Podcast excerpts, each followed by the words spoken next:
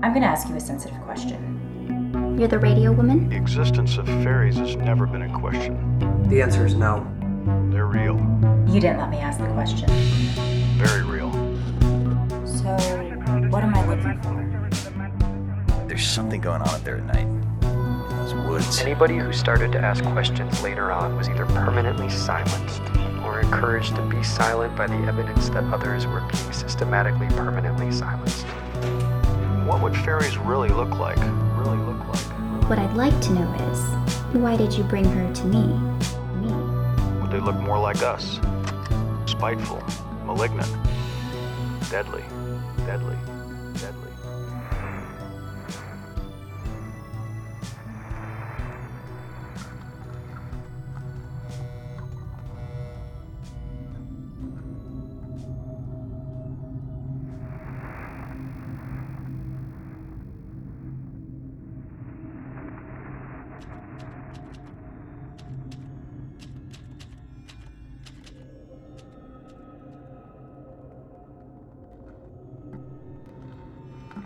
The fairies of British folklore have been classified in a wide variety of ways throughout the ages.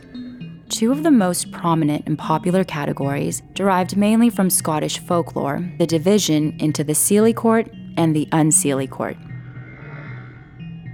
These categories, the Seelie or the Unseelie Court, represent the light and dark side of the Fae folk. If a fairy is helpful to or seeking help from humankind, they are said to be from the Seelie Court. The creatures of the Seelie Court have been known to return human kindness with special gifts and favors, bestowing good luck and occasionally even magical abilities on humankind. The creatures of the Unseelie Court are different, much different. They are the Fae of the Dark. Theirs is the essence of elemental evil. No offense is necessary to draw the ire and wrath of the Unseelie.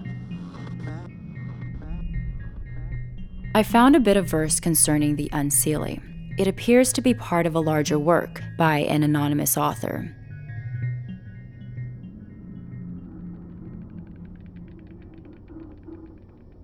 Humankind, beware the Unseelie, for they wait behind the wall of night, behind the veil of shadow, beneath the heat of the world. They wait to rend and rip and burn, to twist and reap and spurn, to take back the world of the Creator and there to wait for his return.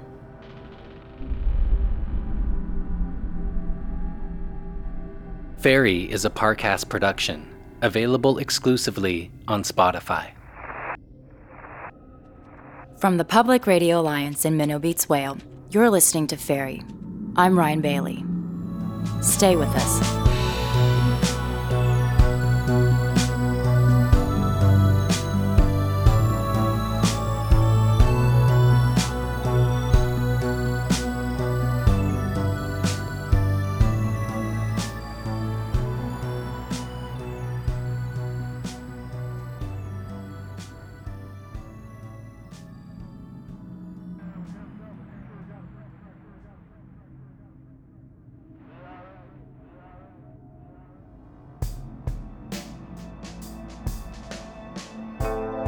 When we left you last episode, Elliot Waters had just informed me that he believed the small ones kidnapped his wife and daughter in England.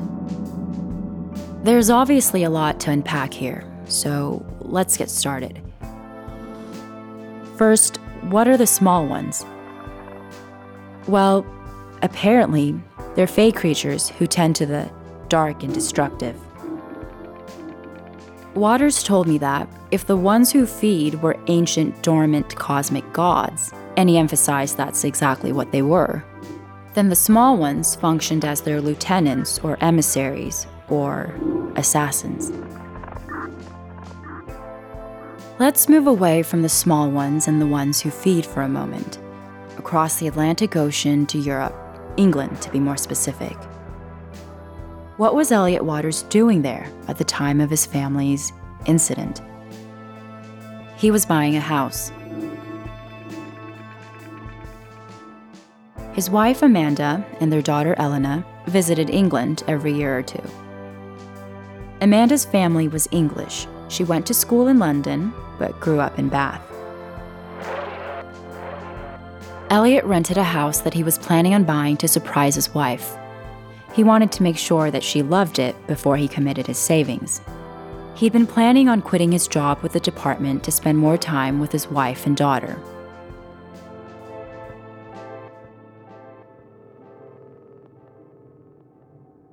I was 20 years old when I joined the department. I was something of a prodigy, out of high school three years before my friends. I got married at 21 and we had Elena the next year. For the first three years of my daughter's life, I was barely home. I was determined to make up for it, in part to reward my wife for putting up with my all consuming employment situation. But it was also everything I'd ever wanted for my life. I loved my job and believed what we were doing was important. But I loved my time with Amanda and Elena so much more. I was 25 when it happened. It was the year before the Fae disappeared from our world. There was a period of increased activity right before they disappeared. And it was during this period of increased fairy activity that something happened to your wife and daughter? Yes, they were taken. By the small ones. Yes. Can you tell me what happened and what you mean by the small ones? The small ones came to our world from the Fade.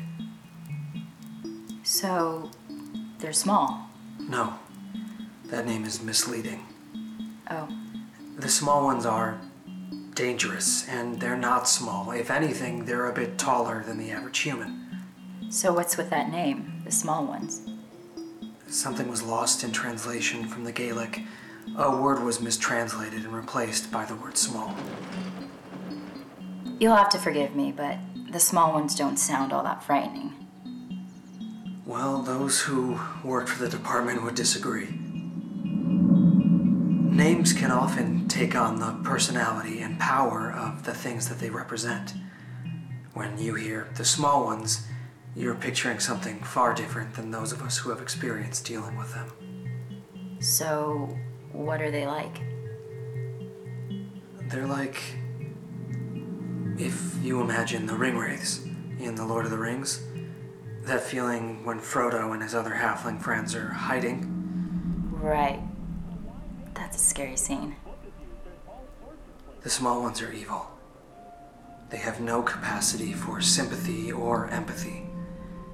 They exist only to do harm. They feed on fear, pain, and hopelessness. Jesus. Yeah. So, Elliot Waters believes that some creatures from the Fade, called the Small Ones, were responsible for kidnapping his wife and daughter.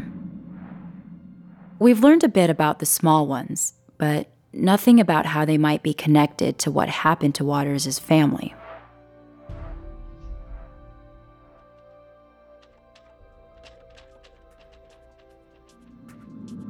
I understand that it's a difficult subject, but could you please describe what happened to your wife and child in Bath? They were driving the A367 just outside of Bath. A young couple passed a car running on the side of the road with its doors wide open, and they reported the strange scene to the police. This was your wife's car. Yes, What happened? My wife and daughter were taken. The road was clear, the car was fine, full of petrol. They were just missing. And nobody saw anything? No, But you believe they were taken. I know it. What did the police say? They told me they believed, based on the evidence, that my wife must have taken my daughter somewhere for some reason. You don't believe that's what happened. I know that wasn't what happened. What makes you so sure? I was on the phone with my wife when it happened. She was on the phone with you, in the car. Yes, So, what happened? She saw them. The small ones. Yes. Her last words to me were Elliot, I love you. They found us.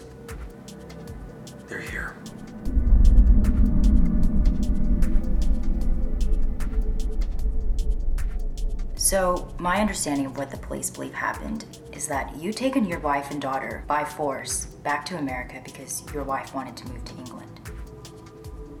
That's not true. How could I take my family by force? On a commercial airline? It just doesn't make sense. But Seattle police did find your family tied up and gagged in your house the next day. Yes. Is it true that your wife retained a divorce lawyer the next morning? Elliot, It's true. why? She was upset. About something that happened when you got back to America? No. About what had happened to her and Elena in the fade. What happened? They were torn apart, terrified. They're being stretched and ripped away from their center. It's something I hope you never experience. By the small ones. Yes. But the small ones weren't finished.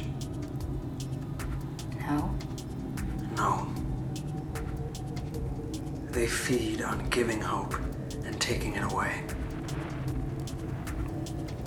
What do you mean?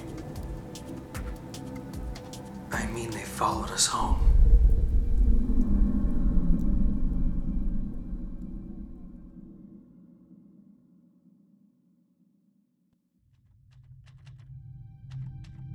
That was all Elliot Waters had to say about the kidnapping of his wife and daughter. The Waters family told the police a story they had to accept, and no official charges were ever filed.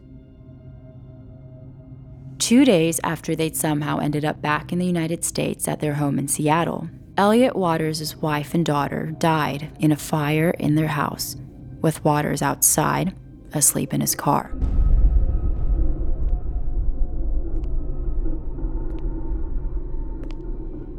The worst thing that ever happened to this man began in Bath, England.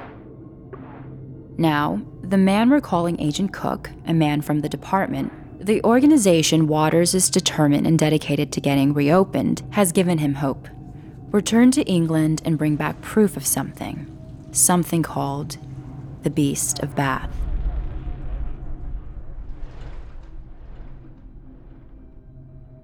Elliot Waters was going to England.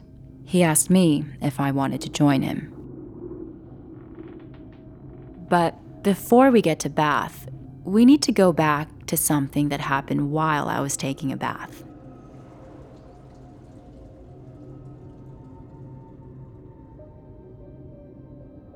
You'll remember, I told you about a dream I had while in the bath. I dreamt that I'd heard the photocopier start up, and when I went in to check, the tonerless old machine had spit out an image. Now, I'd left out a few details of this image when I first described it to you way back in episode 103. I told you that it was a photo, or rather, photocopy of me from behind, sitting at my desk in front of my laptop in my apartment. I left out the fact that I was wearing an NPR t shirt and gray, stretchy sweatpants, and that a candle had been burning on the left side of my desk. Something else I left out was the fact that I was wearing a ponytail. I almost never wear a ponytail, but I was desperate for a haircut and my hair was driving me crazy. Now, I'm going to take you back to my apartment, the night before I was scheduled to fly to England with Elliot Waters.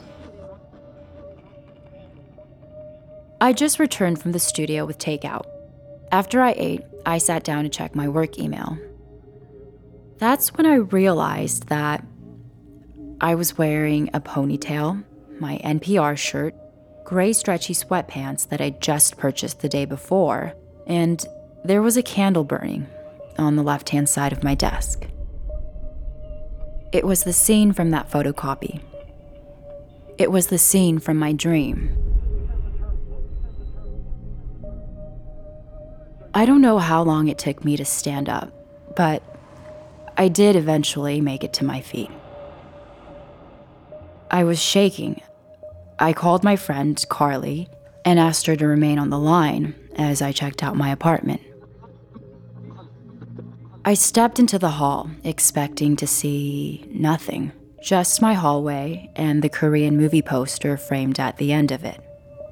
But there was something there. It was the dark figure, and I could smell it. A fishy, wet, oily scent. A scent that filled my nostrils and mind as I threw up and passed out almost simultaneously.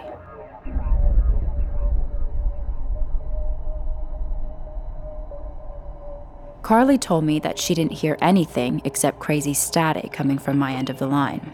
She tried to call back, and when she couldn't get through, she came over. She has a key.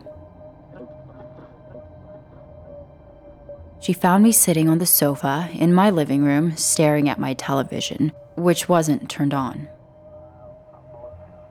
She went on to explain that I seemed out of it for the first couple of seconds, but that I came around really quickly after that. And that's what I remember stepping into the hall, smelling a strange fish oily smell, passing out, and waking up on my sofa talking to my friend. Unable to convince me to go to the hospital or stop drinking the bottle of red wine I'd opened, Carly stayed the night. The next day, I went to the walk in medical clinic. They told me I was fine to fly, but did schedule a few tests for when I returned home from England. Where is this place? It's just around this hedgerow. Wow. Yeah. It's pretty great. It was pretty great. Waters had booked us into a pair of old stone cottages. The view from the top of the hill looked exactly how I'd always imagined the Shire from The Lord of the Rings. It was breathtaking. Are you ready? Um, yeah. I've been waiting for you. Sorry, I was on the phone getting a pass. A pass? A small part of the park is National Trust protected. The public doesn't have access? Not where we're going.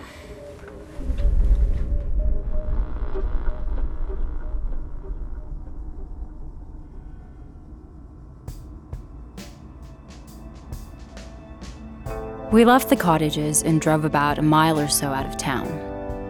We drove through the quiet countryside, past low stone fences and sheep. Lots and lots of sheep.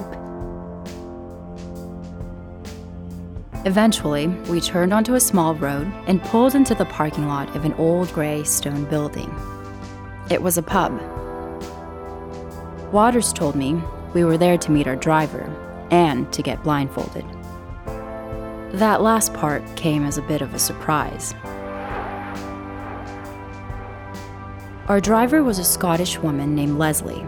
She was accompanied by a young man. They looked extremely similar. In fact, he may have been her twin. I didn't get his name, and he never spoke. We were not only blindfolded, but they also made us wear headphones. They took our phones as well, but promised they'd be returned as soon as we were finished.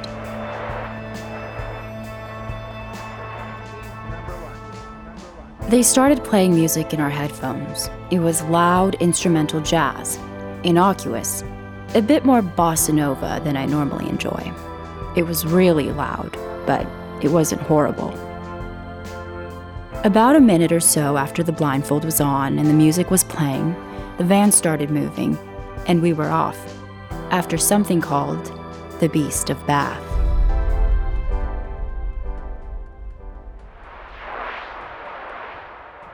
Two instrumental jazz numbers later, the van stopped and everybody got out. Well, everybody but me.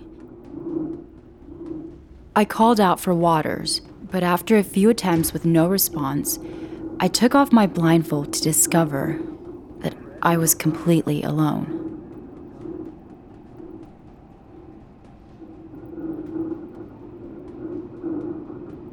I was sitting in the van, which was still running. Everyone was gone, and there was absolutely no sign of Elliot Waters. I didn't have my phone, but I did have my compact voice recorder. I turned it on and started recording.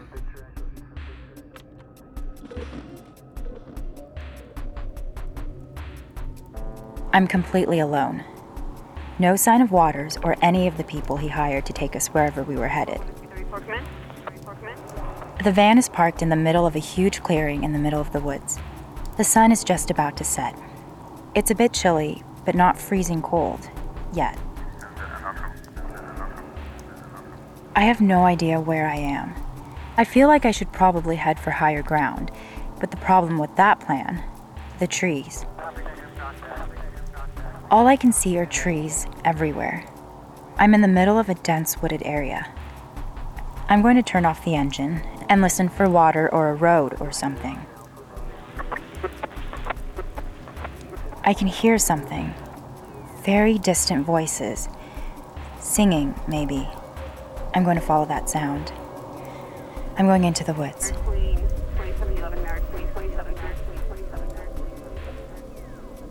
I've been walking for almost an hour. I can't tell how long by the time on my recorder because I'm turning it off and on to preserve battery life. It's dark. The sun is set, but the moon provides enough light to walk slowly but safely. I'm still following the voices or the singing sounds. Sometimes they appear to be getting louder or quieter, and I'm using that to guide my way, but I don't know. I haven't eaten for hours. I'm starting to worry that I might be imagining everything. I rewound the voice recorder to see if I could hear the voices, but there was nothing immediately obvious there. I'm not sure the recorder is sensitive enough to pick them up anyway, but I wanted to check. I followed the voices for another 10 minutes or so, and I ended up outside a small clearing.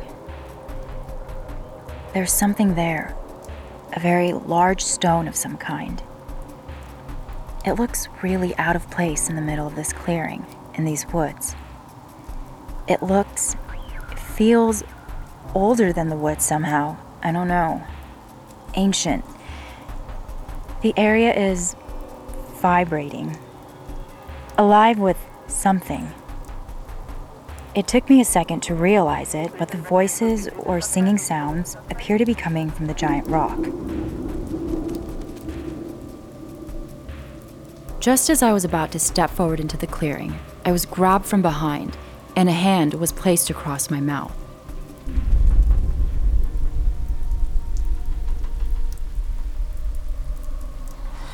I'm sorry, we have to be quiet. Where the hell have you been? They used chloroform or something. I woke up in the middle of the forest. How did you find it? What? The singing stone. I just followed the voices, the singing. You can hear them? Yeah. That sound? That's the singing stone? Yes. How long have you been here? I'm not sure. Uh, time's a bit off here. Maybe 10 or 15 minutes. Did you find it? We need to leave. It's not safe. Fine with me. About a dozen or so large lumbering animals slowly walked out of the trees and are now moving toward the rock. What are they? I'm not sure, but we have to leave now. Elliot? Elliot, Yes. there's something right behind you. Yeah. There's one right behind you, too. We're surrounded.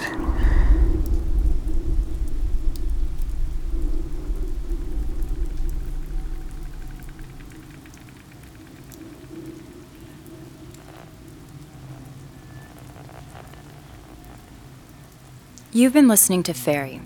I'm Ryan Bailey.